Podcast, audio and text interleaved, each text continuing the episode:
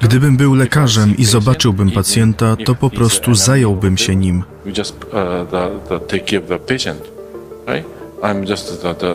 Jestem po prostu architektem i tak jak lekarz jestem dla ludzi. Po prostu chcę pomagać tym, którzy mają kłopoty. To wszystko. Kiedy Rosja zaatakowała Ukrainę i miliony ludzi zaangażowało się w pomoc uchodźcom, zareagowali również architekci, służąc swoimi kompetencjami, fachową wiedzą i kreatywnością. 24 lutego obudziły nas pociski w Iwano-Frankiwsku w Ukrainie Zachodniej. Moja siostra obudziła mnie i o siódmej rano biegałyśmy po mieście w panice, nie wiedząc co robić. Ale dwie godziny później byłyśmy już w naszym biurze z naszym zespołem i zastanawialiśmy się, co robić i jak możemy pomóc.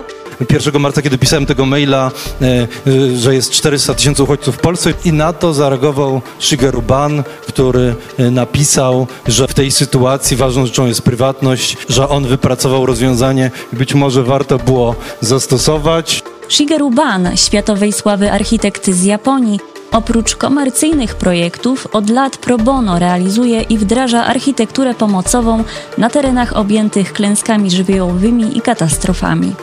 Opracowuje projekty, które mogą być szybką odpowiedzią na dramatyczne wydarzenia, w wyniku których ludzie nagle pozostają bez dachu nad głową. Z Szygarbanem pracowałem wcześniej w ramach okrągłego stołu e, ekspertów nowego europejskiego Bauhausu. To jest taka grupa działająca przy Komisji Europejskiej i e, udział nasz wspólny w działaniach na rzecz uchodźców z Ukrainy jest tego efektem bowiem e, po, po tym, jak nasiliła się wojna Rosji przeciwko Ukrainie, pod koniec lutego Maria Benaczkowa-Riszkowa ze Słowacji, która jest jedną z osób z grupy, napisała, że nowy europejski Bauhaus powinien też włączyć się w działania na rzecz pomocy uchodźcom z Ukrainy. Rozpoczęła się dyskusja na temat tego, jak moglibyśmy się włączyć. Pisaliśmy o tym, co, co już różne osoby robią, jak wygląda sytuacja. I Shigeru Ban w pewnym momencie napisał, że ważną rzeczą jest e, prywatność i że on ma projekt, który stosował wcześniej w różnych miejscach i że warto go zastosować. Prywatność jest jednym z najbardziej podstawowych praw człowieka. Jednym z jego projektów jest Paper Partition System, papierowy system przegród tworzony z tekturowych tub i tkanin. System jest niedrogi, bardzo szybki w montażu i okazał się adekwatny w stosunku do nagłej potrzeby zapewnienia tymczasowych schronień. Został zainstalowany w kilku polskich miastach na początku wojny. Między innymi o tym rozwiązaniu rozmawiali architekci, studenci i działacze społeczni w pawilonie Stowarzyszenia Architektów Polskich podczas konferencji Shigeru Ban i Architektura dla Uchodźców zorganizowanej przez firmę Geberit oraz oddział warszawski SARP z inicjatywy Huberta Tramera. Rozmowa toczyła się wokół projektów pomocowych dla Ukrainy, inicjatyw na czas wojny, a także wokół misji zawodu architekta, empatii i etyki w pracy projektowej. Gościmy dzisiaj mistrza architektury z odległego kraju, ale okazało się, że są pewne wartości humanitarne, które są uniwersalne. Było dla nas w naszym stowarzyszeniu oczywiste, że w chwili, kiedy nasi sąsiedzi stanęli przed zagrożeniem niewyobrażalnym, otworzyliśmy przed nimi swój dom, a my otworzyliśmy e, właśnie nasz, nasz pałac. Wiecie Państwo, że gościliśmy od czasów wojny Centrum Edukacji, e, które było właśnie dla przybyszów z Ukrainy. Było to dla nas oczywiste. Honorowy gość konferencji Shigeru Ban to wizjoner, zaangażowany społecznie architekt. W 2014 roku otrzymał nagrodę Pritzkera, czyli najważniejszą nagrodę w środowisku architektów. Jury zwróciło uwagę między innymi na nowatorskie podejście do materiału, zaangażowanie społeczne, pracę poświęconą ludziom, których dotknęły skutki katastrof. Co charakterystyczne dla jego twórczości, w swoich projektach bardzo często wykorzystuje papier jako materiał konstrukcyjny zazwyczaj w postaci kartonowych tub. Pierwsze realizacje, w których wykorzystał karton, stworzył w połowie lat 80. Przez lata udoskonalał możliwości konstrukcyjne materiału, pracował nad uzyskaniem właściwych parametrów ognioodpornych i wodoodpornych, tak aby spełniały normy prawne. Shigeru Ban w 1995 roku po wielkim trzęsieniu ziemi w Kobe w Japonii założył organizację Voluntary Architects Network. On tak wypracował te rozwiązania i stworzył coś, co się szumnie nazywa Voluntary Architects Network. Natomiast tak naprawdę to jest tam on i jego współpracownik Yasunori Harano, gdzie oni w sytuacji, kiedy coś się dzieje w jakimś miejscu, szukają osób, które, które są na miejscu, które mogłyby zadziałać na tej sytuacji i prezentują im wypracowane przez siebie rozwiązania, koncepcje, sposoby działania i zachęcają do tego, żeby podążyć ich krokiem. W ramach Voluntary Architects Network zorganizowano projekty pomocowe, tymczasowe schronienia, domy, do budowy których wykorzystano kartonowe tuby i lokalne materiały, powstały również szkoły, a także inne budynki użyteczności publicznej. Shigeru Ban współpracuje z ofiarami katastrof, studentami i wolontariuszami. Projekty realizowano m.in. w Japonii, w Turcji, Indiach, Sri Lance, Chinach, Nowej Zelandii, we Włoszech, na Filipinach, na Haiti, a po napaści Rosji na Ukrainę w pierwszych miesiącach wojny w kilku miastach Ukrainy, Polski, Słowacji, Francji i Niemiec. Dla mnie nie ma znaczenia, czy to Ukraina, czy Meksyk. Jeśli istnieje taka potrzeba, by wykorzystać moją wiedzę i doświadczenie, to nie ma dla mnie różnicy, czy to Ukraina, Meksyk czy Japonia. Dla mnie znaczenie mają ludzie, którzy żyją w złych warunkach i którym po prostu musimy pomóc, gdziekolwiek by nie żyli. Zacząłem pracować na obszarach klęsk i katastrof, ponieważ byłem rozczarowany moją profesją jako architekta. Przeważnie pracujemy dla ludzi uprzywilejowanych, którzy mają władzę i pieniądze. I ponieważ władza i pieniądze są niewidoczne, oni zatrudniają nas do tworzenia monumentów, które mogą uwidocznić tę władzę w sferze publicznej. Ja też uwielbiam projektować monumenty, ale pomyślałem, że moglibyśmy wykorzystać nasze doświadczenie i wiedzę bardziej dla ogółu społeczeństwa dla tych, którzy stracili swoje domy w katastrofach naturalnych. Spodziewamy się kolejnych projektów odbudowy miasta po katastrofie.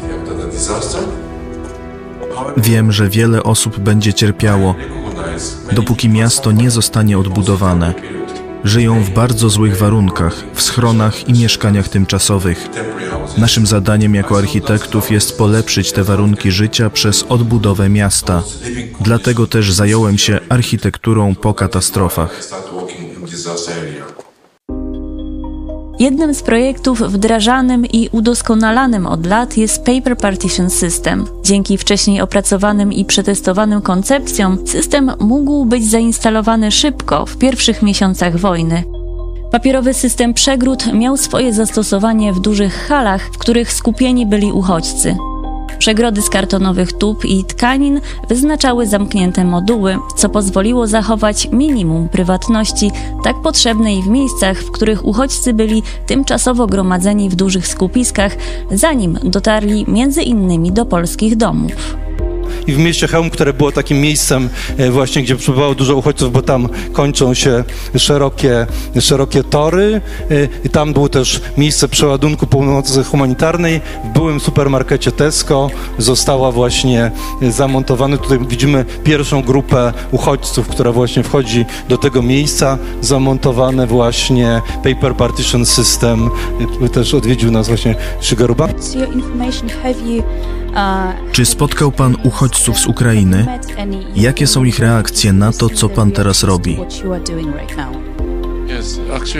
Nasz polski partner powiedział nam, że kiedy budowali papierowy system przegród, by zapewnić prywatność kobiety z Ukrainy przebywającej na stacji kolejowej, zaczęła płakać, bo wcześniej, gdy uciekała z Ukrainy, czuła takie napięcie, że nie była w stanie tego robić. Więc gdy dostała kawałek własnej przestrzeni, zaczęła płakać. To pokazuje, że prywatność jest kluczowa dla uspokojenia się i nawet popłakania sobie.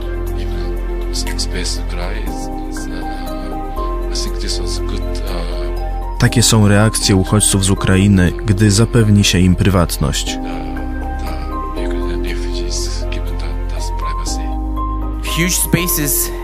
Wielkie przestrzenie stały się domem dla ludzi, którzy stracili dobytek i spokojne życie.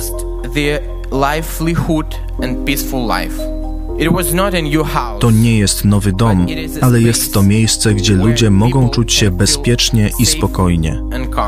Była jedna taka mała salka, gdzie była e, rodzina, babcia, mama i dzieci, i cztery osoby, i tam jakby nie było przewidywane, bo jest jedna rodzina w jednej sali, ale ta właśnie starsza pani e, podeszła i, i powiedziała, i powiedziała, że, że ona by prosiła, żeby u nich jednak jeden moduł zamontować, bo one chcą mieć jak w domu, że nie jest wszystko w jednej przestrzeni i żeby taki kącik do jedzenia im tam wydzielić. No to były takie panie, które urządziły, że na przykład położyły koce na podłodze, żeby trochę tak było właśnie po domowemu, że te koce były taką jakby namiastką dywanu.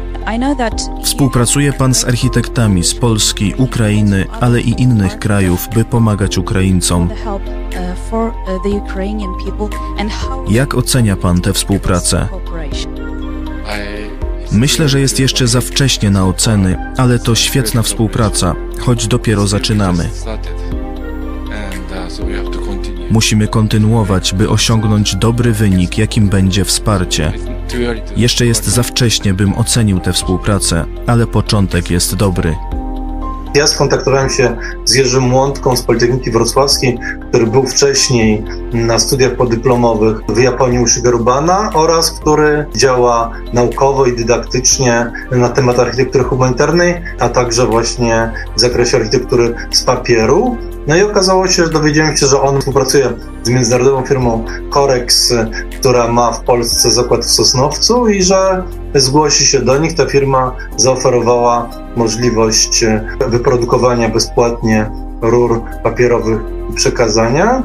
No i wówczas e, ja zacząłem szukać miejsca, gdzie można byłoby to zastosować. Założenie było takie, żeby e, włączyć naszych studentów Jerzego Łątki e, z Wydziału Architektury Politechniki Wrocławskiej i moich z Wydziału Budownictwa Architektury Politechniki Lubelskiej. Natomiast no, z, tej, z, tego, z tej rekrutacji zgłosiło się kilkanaście osób. Stwierdziliśmy, że chcemy więcej, w związku z tym ja rzuciłem hasło na Facebooku i zgłosiły się bardzo różne osoby i też wiele osób mówiło, że właśnie była taka sytuacja wobec tego szoku i przerażenia, które nastąpiło tym, bo wiele osób, ja się spodziewałem, że, że wojna Rosji przeciwko Ukrainie się będzie nasilać, natomiast no, myślałem, że to będzie powoli się po, posuwać, natomiast to, że nagle zostały zaatakowane różne punkty w Ukrainie w jednym momencie, to to było takim zaskoczeniem. No i wiele osób chciało działać. No wszyscy pamiętamy, że wiele osób ruszyło na przykład na granicę od, odbierać osoby, czy na dworcach, e, na dworcach dostarczać kanapki, e, zaoferowali dach nad głową. Stąd też, też no, było taki ogólny nastrój, że chcemy pomóc i, i stąd też różne osoby się zgłosiły. Tam na miejscu dołączyli też mieszkańcy Hełma, którzy działali, a także no, przyjechały osoby z różnych krajów, na przykład były osoby, którzy przyjechały jako lekarze czy tłumacze ze Stanów Zjednoczonych, no i jeszcze ośrodek nie działał, no to włączyli się w pomoc dla nas. Była też grupa Szwedów, którzy po prostu przyjechali i są to takie osoby z parafii protestanckiej, które po prostu jak się dzieją różne kryzysy, to się mobilizują i jadą, jadą w te w te, w, te, w, te, w te miejsca. Przygotowaliśmy te przegrody dla, dla właśnie do zainstalowania na miejscu, plus jeszcze do wysłania do Lwowa, bo ja też nawiązałem kontakt z przyjaciółmi z Ukrainy. Wysłaliśmy do Lwowa dzięki wsparciu właśnie miasta Chełm, które było takim centrum logistycznym dla, dla, dla, dla, tej, dla tej pomocy. I ten system, który był, zapro, zaproponowany przez, przez Shigeru czyli Paper Partition System, jest tym systemem, można powiedzieć, pierwszego, pierwszej pomocy, takiej najszybszej, tak zwany emergency shelter, czyli coś, co powinno być wykorzystywane przez kilka dni i tak to rzeczywiście było w Chełmie, gdzie przyjeżdżali uchodźcy, żeby przesiąść się na dalsze autobusy, pociągi w głąb Polski albo gdzieś za granicę. Według e, typologii, tak jak to wygląda w rzeczywistości, powinniśmy teraz pomyśleć o tym kroku drugim i trzecim, czyli czymś, co będzie na dłuższy okres i czymś, co w przyszłości będzie na stałe, czy to po zakończeniu wojny, czy e, no, na terenie Ukrainy, czy w, w czasie odbudowy, czy też e, u nas. Na samym początku skupiamy się na tym takim functional focus design, czyli, czyli funkcja jest najważniejsza, później już myślimy o użytkowniku, a następnie o tych e, wyższego rzędu potrzebach pięknie, ale jak zobaczycie na projekty Shigerubana, to o tym też Shigeruban mówił, że od samego początku trzeba myśleć o tej estetyce, o pięknie, o tym, co też daje ludziom zapewnia im nie tyle poczucie bezpieczeństwa, też oczywiście, ale też te odczucia estetyczne. Uzmysłowiliśmy sobie, że kiedy tworzymy architekturę tymczasową na sytuacje kryzysowe, nie powinniśmy pomijać kultury i tożsamości, a raczej powinniśmy wykazać się empatią i włączać w to społeczności, dla których budujemy tymczasowe konstrukcje.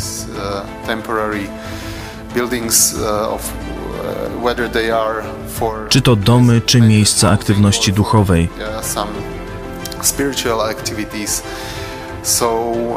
Musimy także zadbać o dobrobyt mentalny tych ludzi, nie tylko o ich podstawowe potrzeby. Przeddzień konferencji zakończono pracę nad prototypem jednostki pomocowej SHS Styrofoam Housing System. Biuro Shigerubana już w 2013 roku opracowało to rozwiązanie wówczas pod nazwą New Temporary House dla osób, które w sytuacjach kryzysowych tracą nagle dach nad głową. W Polsce z myślą o uchodźcach z Ukrainy pracownicy i studenci Politechniki Wrocławskiej, a także studenci z Ukrainy przystosowali projekt Shigerubana do ukraińskich i polskich warunków klimatycznych oraz do obowiązujących norm prawnych. Prototyp jednostki pomocowej ma powierzchnię około 35 m2. Docelowo konstrukcję można modyfikować w zależności od liczby osób, które mają zamieszkać w domu. Projekt zakłada wykorzystanie lekkich i niedrogich w produkcji prefabrykowanych paneli wypełnionych styropianem, pokrytych włóknem szklanym i żywicą epoksydową. To tradycyjny sposób konstruowania łodzi. Przeprowadziliśmy test i charakterystykę tego, czy ta struktura jest wystarczająco mocna. W projekcie SHS Styrofoam Housing System skupiliśmy się na tym temporary housing, czyli czymś, co może służyć od kilku miesięcy do nawet kilku lat. Rozpoczęliśmy produkcję, to były pierwsze warsztaty, żeby się zapoznać z projektem, później w czasie warsztatu we Wrocławiu, żeby przetestować ten materiał i później rozpocząć produkcję. Sama budowa potrwała 2,5 dnia. Bardzo lekkie panele, dwie osoby mogą przenieść taki panel 6-metrowy i tak jak tutaj widać, montaż y, przebiegał bardzo szybko, to jest łatwy system, który można ze sobą połączyć. W naszym przypadku używaliśmy też kleju i pianki do połączenia tych paneli ze sobą. Tak to wyglądało wczoraj. Już to ukończyli. Zajęło im to dwa i pół dnia. Bardzo się cieszę, że to staje się rzeczywistością.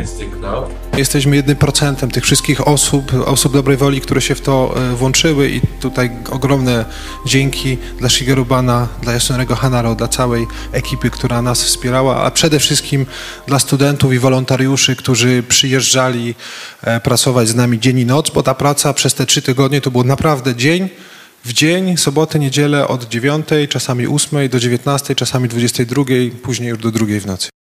W pawilonie Stowarzyszenia Architektów Polskich spotkali się architekci, studenci i działacze z Polski, Ukrainy, Słowacji i Rumunii, którzy opowiadali również o innych rozwiązaniach wypracowanych jako pomoc dla uchodźców z Ukrainy. Mówili o empatii, misji, powołaniu i odpowiedzialności, jakie niesie w sobie zawód architekta. Mówili o wzajemnej współpracy architektów i o współpracy z przedstawicielami innych branż, firmami i przedsiębiorstwami, które bezpłatnie włączyły się w pomoc w dostarczaniu np. mebli i materiałów budowlanych.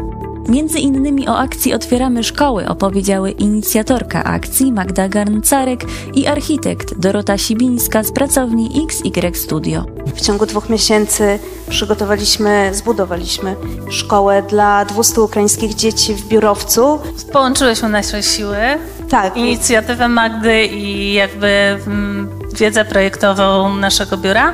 I to jest właściwie opowieść o projekcie, który powstał właściwie bez żadnego zaplecza finansowego, zupełnie spontanicznie, opierając się wyłącznie na e, darach dobrych ludzi i na pomocy i fizycznej, i duchowej, po prostu wszystkich zaangażowanych w ten proces osób. Szkoła działa od maja. Ze szkoły korzysta już około 300 dzieci. Mamy 11 klas po jednej dla każdego rocznika. Szkoła jest prowadzona już samodzielnie przez stronę ukraińską, co pokazuje też, że warto tworzyć takie rozwiązania, które tworzą pewne ramy, ale też w ramach tych ram dają samodzielność osobom zainteresowanym. Cztery razy w tygodniu odbywają się lekcje polskiego, tak żeby dzieci też oswoiły się tutaj i, i łatwiej się odnalazły. Bardzo nam zależało, żeby w tej szkole nie zabrakło takich elementów związanych ze sztuką i poprosiliśmy też polskich ilustratorów o pracę. Bardzo chętnie najlepsze nazwiska e, tutaj z, e, ze świata ilustracji polskiej dostarczyły nam swoje e, wydruki.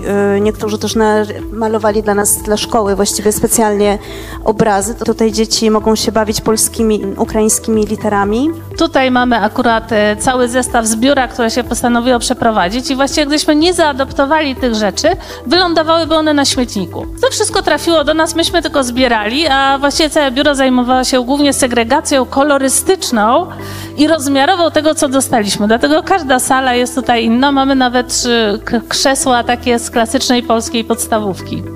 Chcieliśmy zachować, oczywiście zachowaliśmy podłogę biurową istniejącą, było tam smutno i szaro. Trochę koloru dodaliśmy właśnie takimi bardzo prostymi metodami, jak wymiana płytek e, dywanowych, a jednocześnie znowu ocaliliśmy śmietniki od kolejnej kolekcji, która właśnie wyszła z mody i właściwie trzeba było ją zutylizować. No myśmy wszystko tutaj przygarnęli. Niechciane meble, niechciane stoły, tapeta, która komuś była niepotrzebna, bo była nie w tym wymiarze, oczywiście przygarnęliśmy, oczywiście zaadoptowaliśmy i oczywiście na terenie Rosji ni stąd, ni zowąd pojawiła się flaga Ukrainy zrobiona z taśm remontowych. Nie wiemy przez kogo. Przez cały plac budowy przewinęło się tak naprawdę przez dwa ostatnie weekendy ponad 200 wolontariuszy i wolontariuszek. Najpierw były to pojedyncze osoby, potem z kolei się pojawiło tak jakby coraz więcej i coraz więcej, aż w końcu, y, no tak jak próbowałyśmy podsumować, no to ponad 200 osób y, nam pomagało. Na stronie internetowej akcji Otwieramy Szkoły Magda Garncarek pisze. Potrzebujemy silnej Ukrainy, bo słaba Ukraina oznacza silną Rosję tuż za progiem. Dajmy dzieciom ukraińskim wybór, pozwólmy zachować swoją tożsamość. Możliwość kontynuacji nauki w swoim systemie to jedno z ważniejszych narzędzi, dzięki któremu, kiedy to będzie bezpieczne, będą mogły wrócić i mądrze odbudowywać swój kraj. Szkołę odwiedziła w październiku Ołena Zełenska, pierwsza dama Ukrainy, a z wykształcenia architekt. Architekci i projektanci z Ukrainy mówili o swoich doświadczeniach i o działaniach, jakie rozpoczęli zaraz po ataku Rosji na swój kraj. Nasz projekt nazywa się Kochaty. Część ko oznacza społeczność, współpracę, a chaty to po ukraińsku małe domy. Razem te słowa oznaczają kochać. Włączyliśmy w to wielu naszych przyjaciół, architektów z całej Ukrainy. Nasz zespół rozrósł się przynajmniej czterokrotnie w ciągu tych kilku miesięcy i razem zaczęliśmy budować domy. Nie czekaliśmy na wsparcie finansowe. Po prostu znaleźliśmy pierwszy akademik, do którego weszliśmy i zaczęliśmy robić w nim wszystko sami. Malowanie, drapanie, wyburzanie.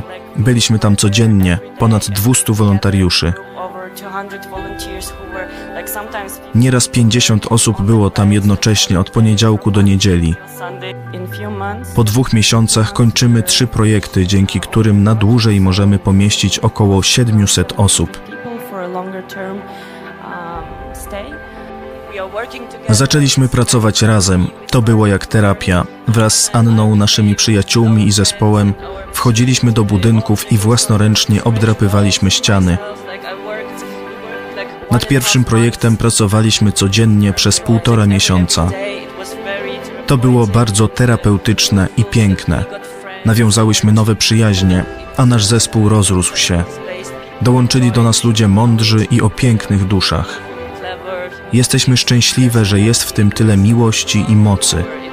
Ludzie z całej Ukrainy zebrali się w jednym miejscu i teraz pracują na naszą przyszłość i pomagają sobie nawzajem. To wspaniałe. Dziękuję. Bądźcie odważni jak Ukraińcy. Chwała Ukrainie. Mam nadzieję, że na przykład Artur i inni studenci, którzy dołączyli do tego projektu i spędzili nad tym ostatnie 10 tygodni, poczują, że robią tę małą, dobrą rzecz w tej pracy.